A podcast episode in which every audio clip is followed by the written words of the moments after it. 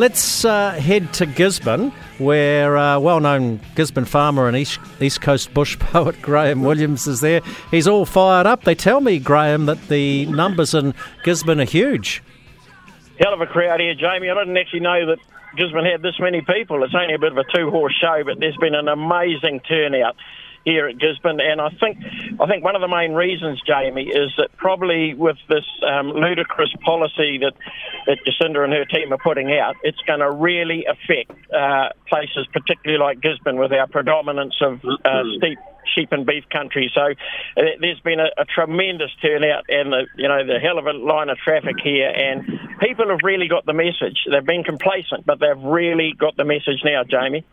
Well, I think when those numbers were crystallised last week around the actual percentages 20% sheep and beef uh, production gone, 24% of revenue gone I just think it was a wake up call for the country, and then we got a bit of a handle on how bad things could be. Oh, absolutely, Jamie. And, and when you look at it, you know, New Zealand has spent the last 200 years getting to the top of the world's highest farming mountain, really, and we're sitting at the top with Jacinda, and she wants to jump off the south face. Well, good luck to her, and end up in a screaming mm. heap at the bottom. But I can tell you what, the farmers of this country, and also the, the rural communities, and now all the urban communities that realise through the sheer basics of supply and demand, as Cameron Bagrie pointed out at the Gisborne show the other day, food prices are going to go through the roof. Everyone's getting the message that we're not all going to jump off the cliff with Jacinda.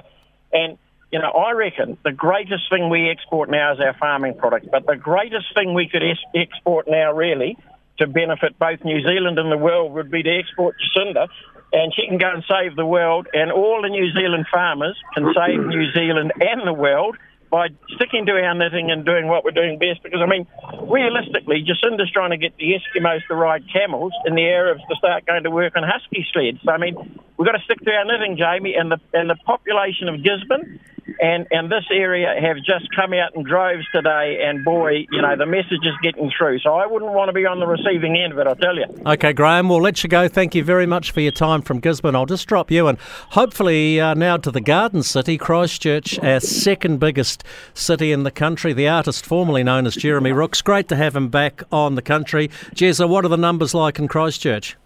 Well, I'm at the corner of Lincoln and Moorhouse on the corner of Hagley Park by the netball courts, and uh, there's probably 300 people here. Not many vehicles yet, but we came via the uh, airport round Memorial Avenue. Went to pick up my daughter, who's a student. So we sort of, and, and with local knowledge, I managed to, by, managed to bypass the the bulk of it, but there's a huge amount of tractors and trucks coming down Memorial Ave. Like it was absolute log jam from the airport.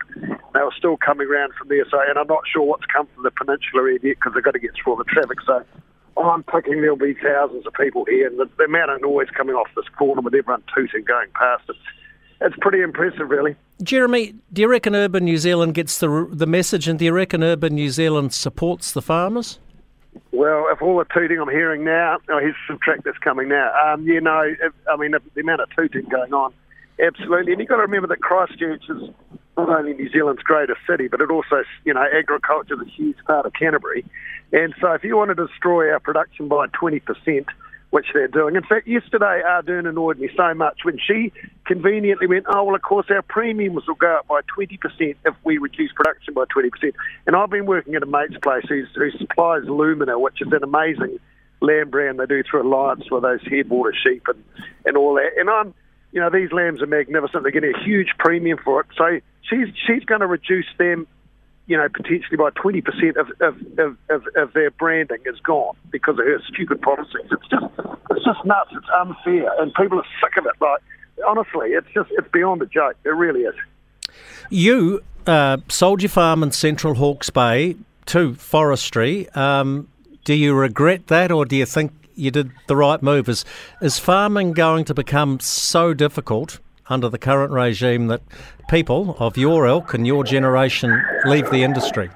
Here we go. Here's a, here's a whole lot of. Uh, yeah, well, look, I mean, I've said to you before, like, I mean, you know, the best offer we got was from trees, so we took it, and that's the free market. But the problem is, you're now going to get so many people because the costs involved are just are just rising and rising. And now you've got this, you're going to reduce their export earnings. Well, it is a nightmare. Like a lot of my friends are just getting pissed off they're just going, "What's the point? We can't be bothered anymore." You know, and it's a real shame because I've I've loved being I've loved being getting back into it the last few weeks, taking dogs out, you know, chasing sheep around, and it's fantastic. And, and, and we're just going to ruin this, this, way of life. Everyone's had a gutsful. Okay, that sums it up. Uh, Jeremy Rookes uh, said it all there in Christchurch.